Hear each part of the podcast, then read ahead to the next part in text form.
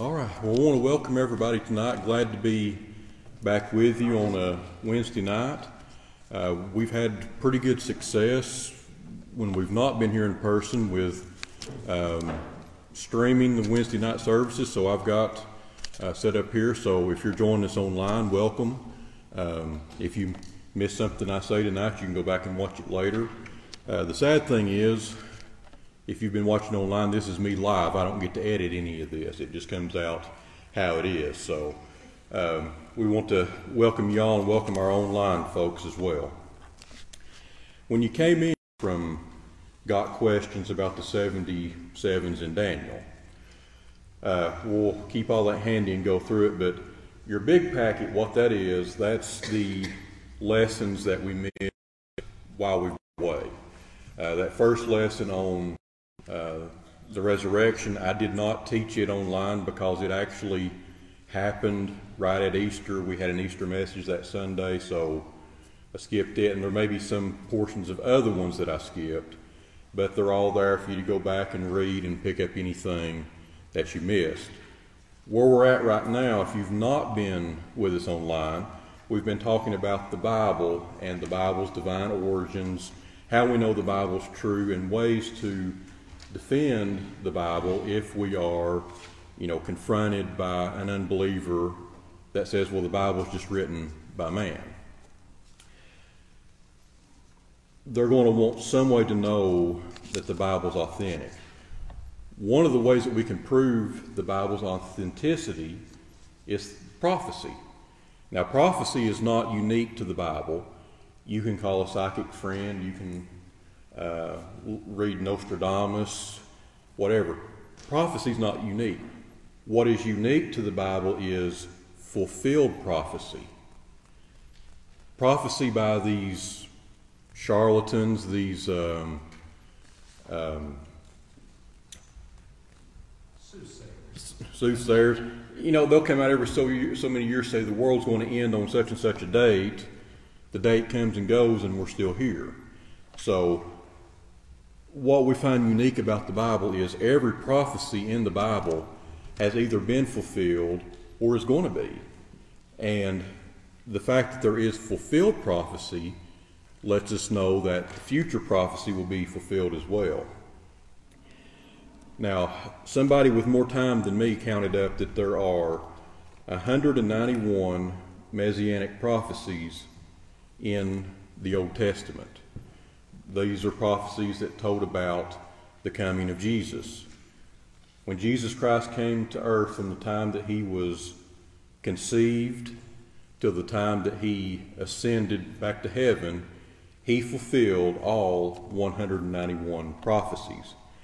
Now, in our last lesson, which is lesson 60 in your packet, we talked about prophecies concerning his birth, his ancestry, about uh, John the Baptist leading the way, and about his work here on earth. So, tonight in lesson 61, Messianic Prophecies Part 2, we're going to pick up and look from the time of his suffering and death to his ascension. I hope we get through the whole lesson. Some of it's going to be treading some pretty deep water. Uh, I wish Eddie Randolph was here to help me. He he can usually help me tread the water pretty good, but we'll see if we can get through it. The first area we want to look at is the suffering and death of Christ. If you're familiar with Isaiah 53, the whole chapter is about the suffering servant. Um, let me read read this to you and begin in Isaiah 53, verse 2, and I'm reading from the Amplified. It says, For he the servant of God grew up before him like a tender shoot, and like a root out of dry ground. He has no stately form or majestic splendor that we would look at him, nor handsome appearance that we would be attracted to him. He was despised and rejected by men, a man of pain and acquainted with grief. And like one from whom men hide their faces, he was despised, and we did not appreciate him or esteem him. But in fact, he has borne our griefs, and he has carried our sorrows and pain. Yet we ignorantly assumed that he was stricken, struck down by God and degraded and humiliated by him.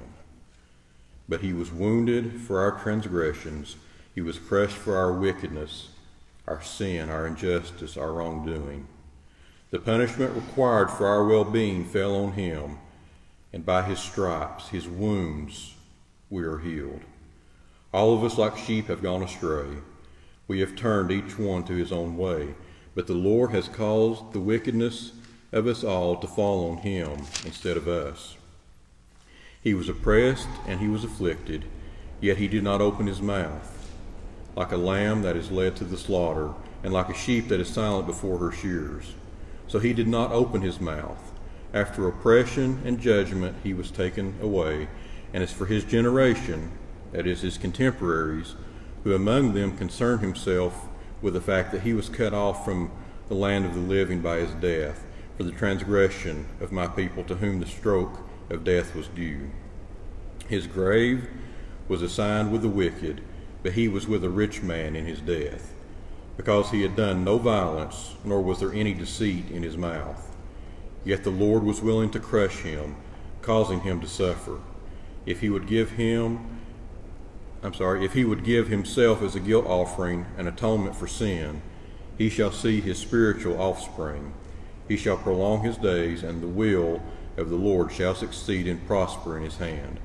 As a result of the anguish of his soul, he shall see it and be satisfied. By his knowledge of, of what he has accomplished, the righteous one, my servant, shall justify the many, making them righteous, upright before God, in right standing with him. For he shall bear the responsibility for their sins. Therefore I will divide and give him a portion with the great kings and rulers, and he shall divide the spoils with the mighty, because he willingly poured out his life to death, and he was counted among the transgressors.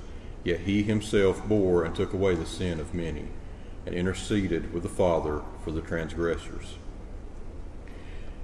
Now, in, in this prophecy, there are 12 aspects of, of the coming Messiah suffering and death we see here that he was rejected, he was a man of sorrow, he lived a life of suffering, he was despised by others, he carried our sorrow, he was smitten and afflicted by God, he was pierced for our transgressions, he was wounded for our sins, suffered like a lamb, died with the wicked, he was sinless, and he prayed for others. And if you'll see the references here in Matthew, Mark, Luke, and John, see all of the fulfillment to all 12 of these predicted uh, aspects of the Messiah. Now, before Jesus came to earth, before, before he died, before Christians started using Isaiah 53 to preach about Jesus and use it as an apologetic, it was taught that this was about the coming Messiah. But those religious leaders didn't want Jesus to be made out as the Messiah. You'll remember after Jesus rose, uh, the soldiers were paid off to say that his body had been stolen, and, and it says up until that day, the Jews still didn't believe that that was the Messiah. So after Christians began using this, the rabbis began teaching that what Isaiah 53 was talking about was the suffering of the Jewish nation. And you'll even find in some places that chapter 53 is the forbidden chapter. Sometimes their scripture doesn't even include it because it points to Jesus, and that doesn't fit the Jewish narrative. But if you look at Isaiah in context, anytime he refers to the Jewish people, he refers to them in the first person plural because he is talking about himself as a part of the nation. But any time that he speaks about Messiah, such as here in 53, he uses the third person singular he, his, and him. This has to be Jesus Christ the Messiah.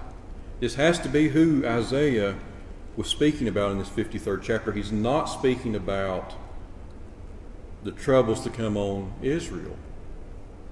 This is the Messiah. Whether you accept it, deny it, or not, there's no doubt that that has to be about him, and it was all fulfilled in the life of Jesus. But if you don't want to uh, go along with Isaiah 53, there's other places. Psalm 22:16 talks about uh, the piercing of his hands and feet. Zechariah 12:10 about the piercing of his side, and Psalm 22:18 about the soldiers casting lots for his garments. An amazing prophecy. It does not stand alone. It's elsewhere in the scripture, and it was all fulfilled. Next, we see if we, um, if you want to turn to Daniel 9, we may camp out here for just a moment.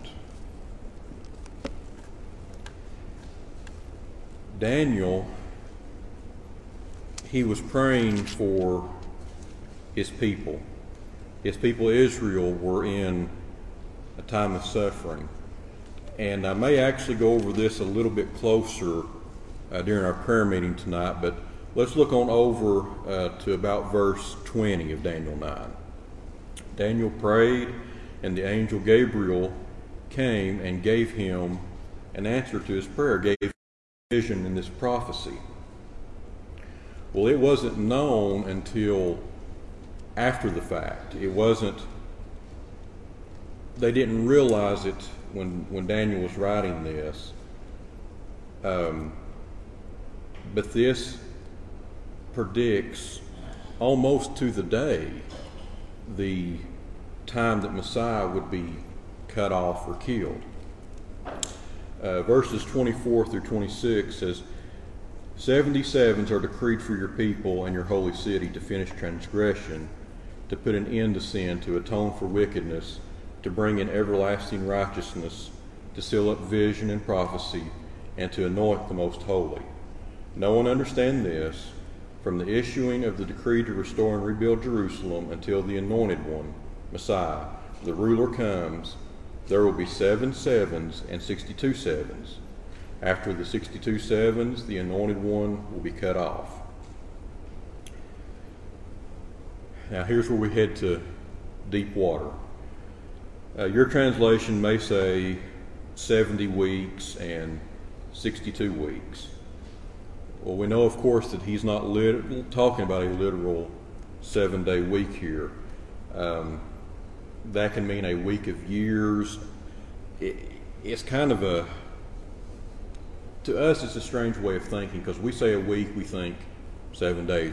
We, we talk about a year, we talk about 365 days.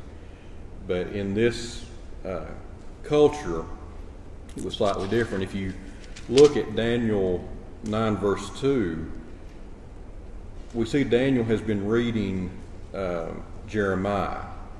And Jeremiah's prophecy um, said that the uh, Babylonian exile would last 70 years. So we know that he had been meditating on years, and when uh, Gabriel bring, brought this answer, we know that years was still the context because of the other context with it. Um, but anyway, Daniel knew that what he was praying about Israel being in captivity, that it comes from Jeremiah that there would be 70 years of Babylonian captivity. Now, here in, in your lesson, there's an explanation on how this all figures up. It's really kind of confusing the way it's here in this material. And also, they use the accepted date of AD 33 for the crucifixion. I'm not going to argue that. I wasn't there. I didn't have a calendar, wasn't there to mark it down. I believe it was closer to AD 30 when he was crucified. If you look at when um, Pilate and all those were in um, power at certain times for the Passover, and you figure it backwards, Jesus was most likely born in about 4 BC. I remember I shattered somebody one day telling him that Jesus was not born December 25th, 1 AD. You know, that's not when he was born. It was it was probably 4 uh, BC. So uh, that's where I've got this handout from got questions about the 77s in Daniel. Uh, if you read down, it's about the fifth paragraph that begins that Nebuchadnezzar had Jerusalem dismantled around 587 BC. Um, we see that, according to the prophecy, from the decree to rebuild Jerusalem, there would have been seven seven year periods and 62 more seven year periods, which figures out to 483 years until the Messiah would, sh- would show up. So, after the 62 seven year periods, which would be 483 years, Messiah would be cut off. Now, what we have to remember is the Hebrews and the Babylonians both, in this context, their year was a lunar year. Our year is 364 and a quarter days. Their year is 360 days. Every so often, they have to throw in a month to catch up with our year. So, um, Persian Emperor Artaxerxes, he gave the order to rebuild Jerusalem. It was either in 445 BC, 444 BC. But if you take that general area, 445, 444, and you add the 173,880 days, which the 483 years is. I hope, I hope you're not as confused as I am. But that brings you up to AD 30. Jesus, according to the prophecy, the Messiah would show up, present himself as Messiah to the nation, and be cut off or killed sometime around AD 30 when he presented himself to Israel on Palm Sunday and he was crucified on Preparation Day and rose again from the dead on Sunday, he fulfilled that prophecy. Uh, going on further, it says within one generation of the crucifixion, the temple and the city of Jerusalem were destroyed. That was in AD 70. So if Jesus died in AD 30 to AD 33, you're about 40 years later to the destruction of the temple and the city. Now, bottom line, there's there's really no 100% way to know exactly when the decree was issued to rebuild Jerusalem um, there's some debate whether to use 360 day year or a 365 day year. That's one of those things that scholars debate. But the point is, Daniel, over 600 years before it happened, wrote this prophecy down and hid it to the year, to the month, possibly to the day. And that's not something he did on his own. He did that through divine inspiration of God. Now we have um, we have weathermen that can't even hit a prediction correctly. You know, last week we thought, well, um, Friday, Saturday, it's 70 some odd percent of rain, and it was clear and hot both days. So, how could someone 600 years before an event know that a man would come and die during a particular time? Only by inspiration of God could that happen. Now, regarding the resurrection, uh, Psalm 16:10, David writes that you will not abandon me to the grave, nor will you let your Holy One see decay. Uh, Peter used this in Acts 20, where he quoted that, that uh, talking about Jesus, he was a prophet and knew that God had promised him an oath that uh, his place, one of his descendants would be on the throne. Seeing what was ahead, he spoke of the resurrection of the Christ, that he was not abandoned to the grave, nor did his body see decay. Jesus' body did not decay, it was there for three days. The prophecy was fulfilled. And we see that Paul used arguments such as this because when he went to the synagogue, he knew the Jewish listeners there would understand the prophetic nature of this psalm and other parts of the Old Testament. I'm sure he probably went to Isaiah 53, if you remember Philip and the Ethiopian eunuch. The eunuch asked, said, Does he speak of himself? Or, and Philip said, He opened up the scriptures in Isaiah 53 and told him about the Messiah.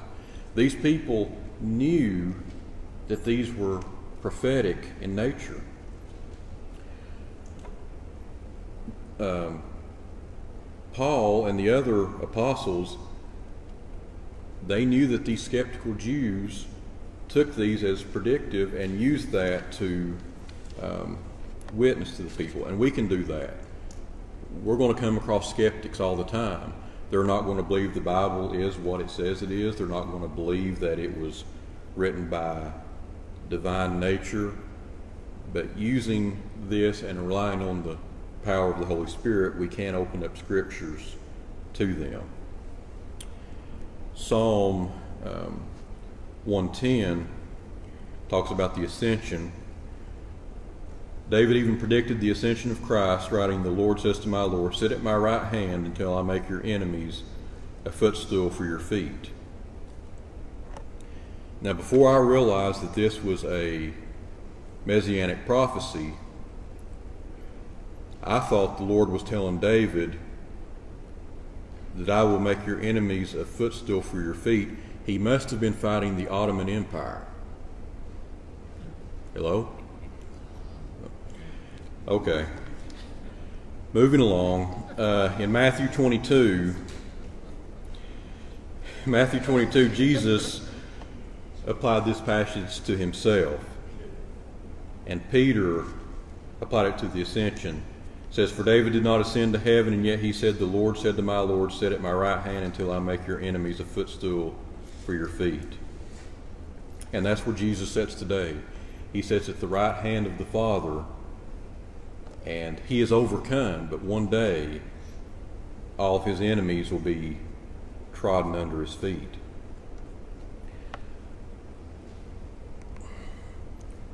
We're close on time, but I really want to go ahead and finish this. Number one, I'm a I'm a statistics nerd, so let's let's run through this pretty quick. Um, talking about prophecy and the Messiah, we talk about it. It's, it's the unique aspect of biblical prophecies is that those prophecies have come true, and they are very specific. Um, psychic friends, Nostradamus, etc., etc., soothsayers, as Dennis said they make these predictions and they're very generic. Uh, probably 99.9% of the time, they don't come true, and if they do come true, it's by pure coincidence. These have all come true, and they were very specific, and were made hundreds of years before Christ was born. And if you think, well, maybe there's this person that that read all these prophecies and said, Well, I'm going to make myself appear to be Messiah. There's things he didn't have control over. He had no control over the when and where or how he would be born. A person can't decide they're going to be born of a virgin in Bethlehem and be laid in a manger. He had no control over how he would die. He would not have been able to do miracles, and he would not have been able to raise people from the dead. Regardless of what you hear today about people lying on graves and re- resurrecting them, they cannot do it. Only Jesus could resurrect these people from the dead. It is statistically impossible that all these events, all 191 events, prophecies, would have come together randomly in the life of one person. Mathematicians, again with more time than I have, they say if just 16, now remember we're talking about 191, but if just 16 of these had been fulfilled in one person, the odds are 1 in 10 to the 45th. That's 1 with 45 zeros. That is a quadrillion, if you're taking notes. one in one quattrodecillion odds that that would happen for 48 of the 191 to happen would be odds of 1 in 10 to the 157th. That's 1 with 157 zeros, which is 10,000 quinquagintillion. It's got a lot of Q's in it. That's a number. I, started to make a slide that had a number with all those zeros. I don't know if it would have fit on the screen to be big enough to read. 157 zeros. And now you've, you've heard me uh, use this illustration before, but we bring it down to just eight of the prophecies. For eight of the prophecies to be filled by chance in one person, the odds are 1 in 10 to the 17th, which is 100 quadrillion. That's the same odds as if you took the state of Texas, covered it in silver dollars. Uh, I can't remember, it's a few feet. Okay, two feet deep. The entire state of Texas, covered in silver dollars, two feet deep. You take one of them, you mark a black X on it, you blindfold a man and you tell him to find that silver dollar. That's the same odds that one person could by chance fulfill eight of the 191 prophecies. Ain't God big? Those are numbers that we cannot, cannot fathom. But not only is it statistically impossible, it's morally implausible that these would happen. God is not going to let someone just by chance fulfill what he meant for Jesus. That's one reason there's so many prophecies. Someone cannot um, control where they're born or how they die. But God would not allow someone he cannot break a promise. When he promised that Messiah would fill each one of these, you could take that to the bank. That was his promise to his people. He was not going to allow that to be thwarted by chance. Mathematician Blaise Pascal stated that, but to prove Jesus Christ, we have the prophecies which are good and valid proofs. Now remember, everything in Scripture we know is handed down from God to man. It is written by inspiration, and there were eyewitnesses to uh, the crucifixion, the resurrection. So we know these are good and valid proofs.